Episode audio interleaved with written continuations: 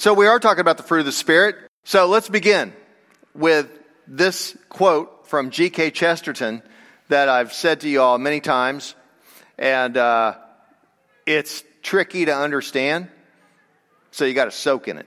Chesterton once said, Christianity has not so much been tried and found wanting as it's been found difficult and left untried. Not so much been tried and found wanting, like it needs something, as much as it's been found really hard to do and nobody wants to try it. Chesterton, uh, it's about 1920 when he's writing this sort of thing. And uh, he's an aphorist. And I had to look that up. And an aphorist is somebody who says really pointed, jabby things uh, and in a really sharp, witty way. And you kind of start laughing and then you kind of stop because you know it's about you. And that's what he's doing here. So Chesterton's this jokester. And we don't know if he's really serious here or not. But when it comes to living the Christian life, I believe we can all agree if you really go after the Christian life, it's difficult. And, and if we're, we're honest, we can really just probably say, I'm not really sure I put a full court press effort into the Christian life. Have I really ever done it hardcore, right? Well, you know, the times we're living in right now, I'm calling them a reaping time, in that we've been reaping what we've sown, uh, whether it be um, the racial strife or other things like that. And uh, it's reaping time. And, and during this time, if we find ourselves uptight, impatient, uh, if we are cranked up because we don't like some politician or wearing a mask or the strife thing, race strife going on, or the rich are getting richer and the poor are getting poorer, and where are the jobs and all of this sort of thing. And if you're all wound up and cranky, then here's what I got to say to you this morning it's your fault. It's your fault that you are all upset. Nobody else can make you upset. If you're upset, you did it to yourself. Stop blaming somebody else. You are in charge of your own feelings and emotions. Nobody makes you angry. We like to say that, but that's not true. We choose to be angry in response to something. That's all us. If it were not true, then if you were angry, all I have to say is, then be happy if it's my fault. And you should instantly be happy, right? Well, I don't want to be happy. Well, then it's not my fault. So there. That's the way that works. No one's in control of your attitude, just you. You reap what you sow. So, a follower of Jesus Christ is just that. A follower of Jesus Christ is a follower of Jesus Christ. You follow Jesus. And uh, let's think about it.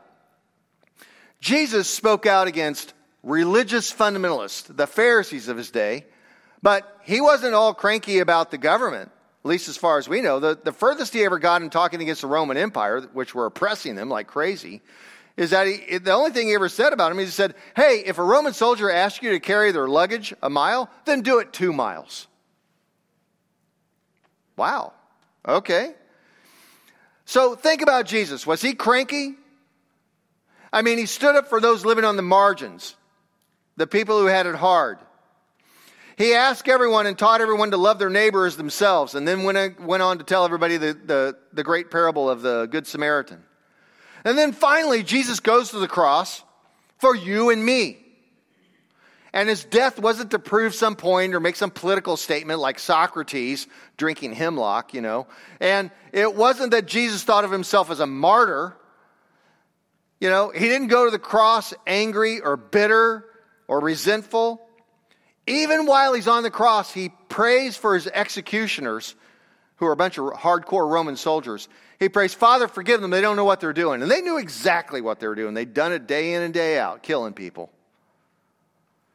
All they were doing was following orders, snuffing out another nobody rabbi from nowhere, Nazareth, who just might rise to power according to Pontius Pilate. And so let's just nip this one in the bud. Nail him up. Now, how then, if that's our example of Jesus, how then shall we live? Who should we be? Do we have a right to be all snippy and angry and complaining?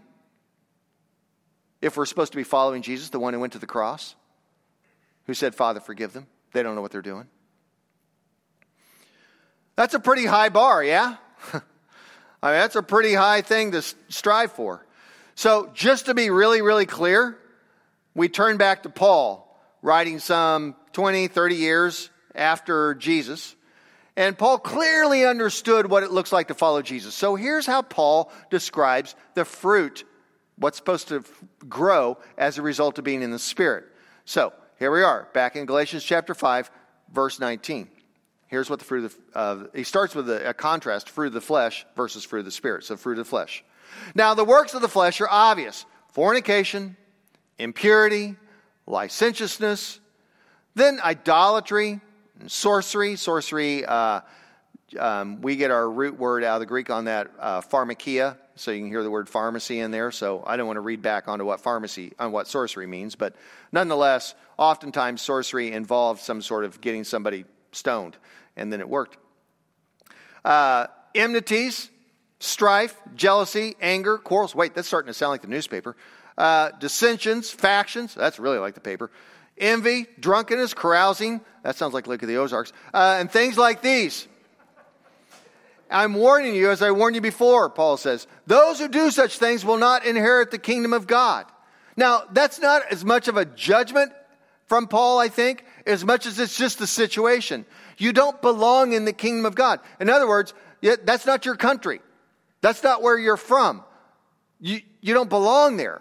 It's not like, no, no, no, you don't get to go. It's not a don't get to, it's that you don't want to. Why would you want to be in the kingdom of God when you're like that? That's not fun.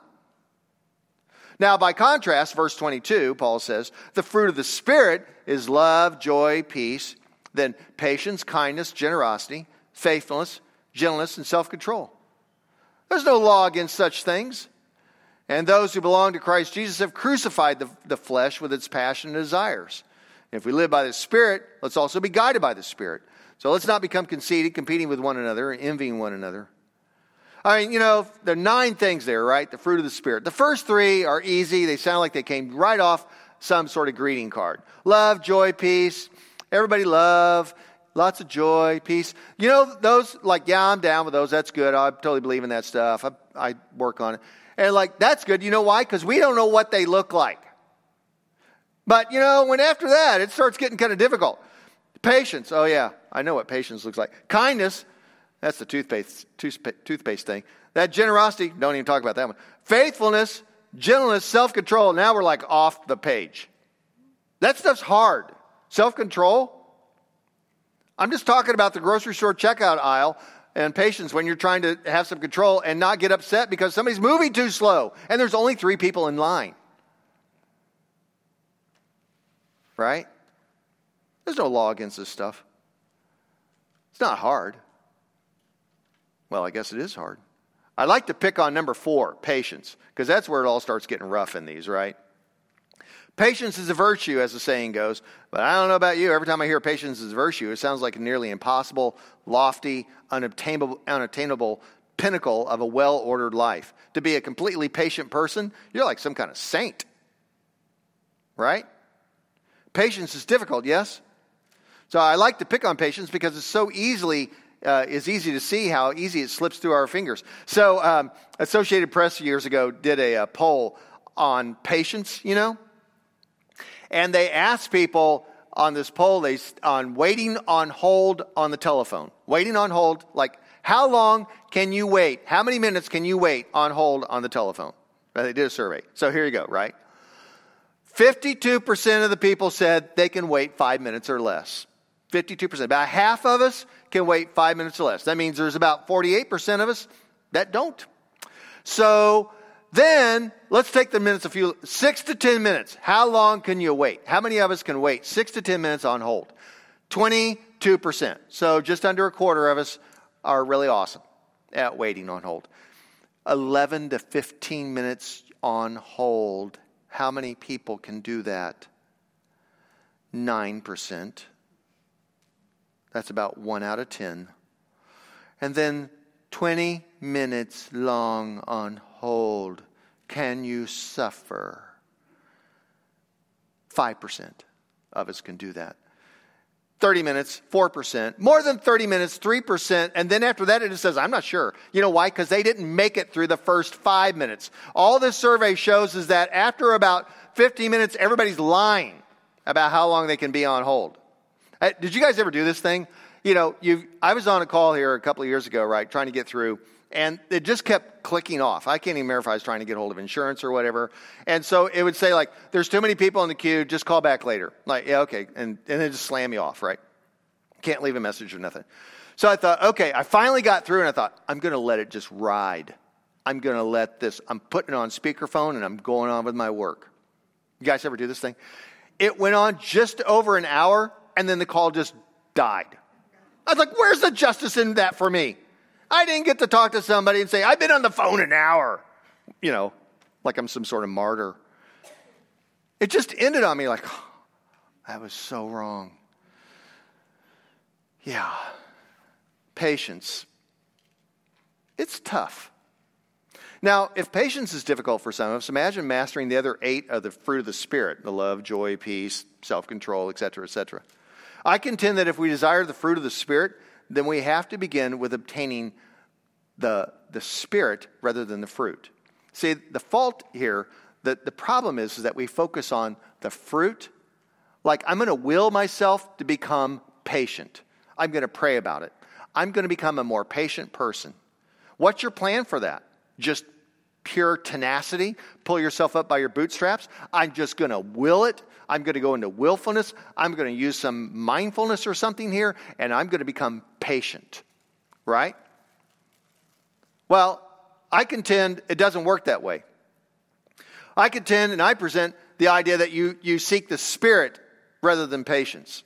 Because this is the fruit of the Spirit, not the fruit of willpower. Okay? So you have to pursue the Spirit. If we, if, if, so that's why, that's where the two trees comes in. So here I have two, two, uh, two pictures of trees. So this one over here appears to be sort of cobbled together. It looks like some two by fours made to kind of look like a tree. There's a couple of crates of fruit there. Looks like apples maybe. And someone's like stapled or tacked or nailed on some apples onto a fake apple tree. This is what we all try to do in our spirituality we say, I'm just going to become more patient. So we get out our hammer and we tack up some fruit. I've got fruit of the Spirit now because I just nailed it on there. Right? It, it grew on the tree.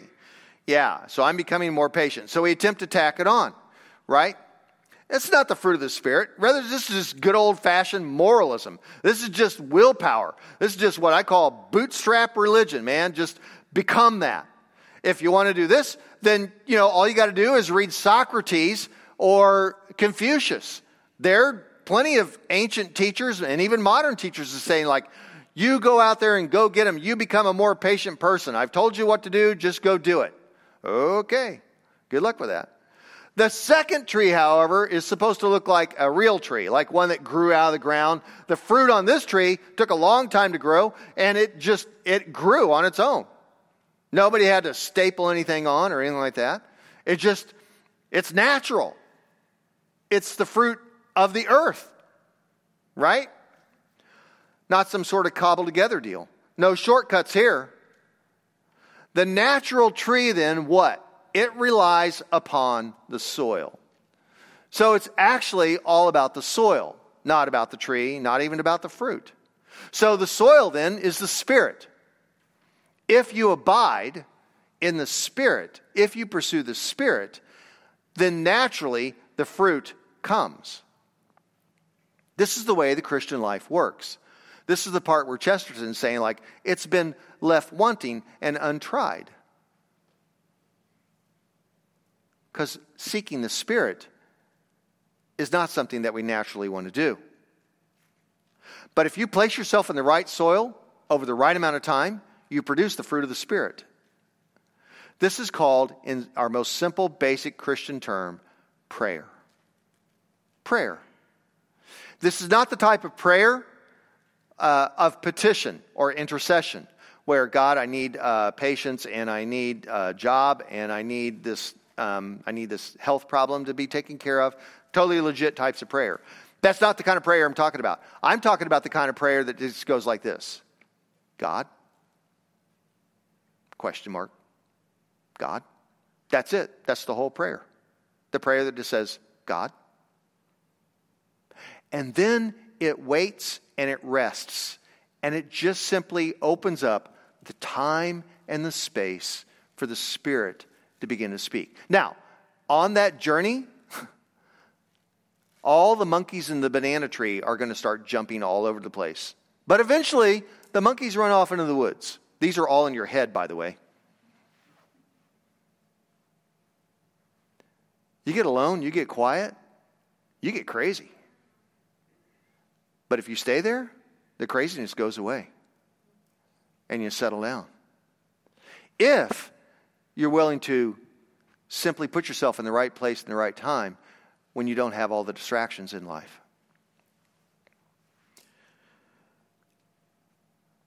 You want to be a better parent? You want those, you know, words not to come out of the toothpaste, right? You want to be a better husband, a better wife? You want to be more creative? You want to be less freaked out? You want to sleep better? Then you spend time in prayer. Not just the, hey, God, I need something real fast prayer. Not that kind of prayer, which is okay. But I'm talking about another kind of prayer, a relationship building prayer. And in the Christian life, it's based on time and place more than on information. What I'm doing right now is teaching. This will give you the idea of how you're supposed to change, but it doesn't actually change you. It just simply sets a bar. What actually changes you is actually spending time in the right place. And that's what changes you. Your soil matters, than your inf- matters more than your information. Time and place grows into Christ likeness. Um, I have a goal of spending 40, year, 40 days a year in solitude and silence, like on retreat. This year has been a total bust. I think so far it's been about 180 days in solitude and silence, I guess. But, um, but nonetheless, uh, I thought, hey, Jesus spent 40 days in the wilderness. I thought maybe I can strive for it. I'm not sure. I think maybe only once in the last uh, 12 years have I actually hit 40 days. Most of the time, I'm doing good to hit 30. So I'm not saying this to impress you. All I'm saying is I'm actually goofed up enough as a Christian that if I don't spend time in solitude and silence on retreat, like up at Conception Abbey or at Tall Oaks or something like that, then the monkeys in the banana tree even get worse for me. Some of you guys are total spiritual giants. You can just do this like 20 minutes a day. Like, cool, good for you. Not my vibe. For me, I've got to get away for a couple of nights or even longer. Some of you guys, you know what it's like. You just head out to Colorado and start hiking mountains right? One foot in front of the other, huffing and puffing. And it all clears the mechanism, right? Some of you have to have your phone broke before you actually begin to pay attention to what's like. Like, look, there's leaves on the trees. You know what I mean? Like to get your head up from thumbing.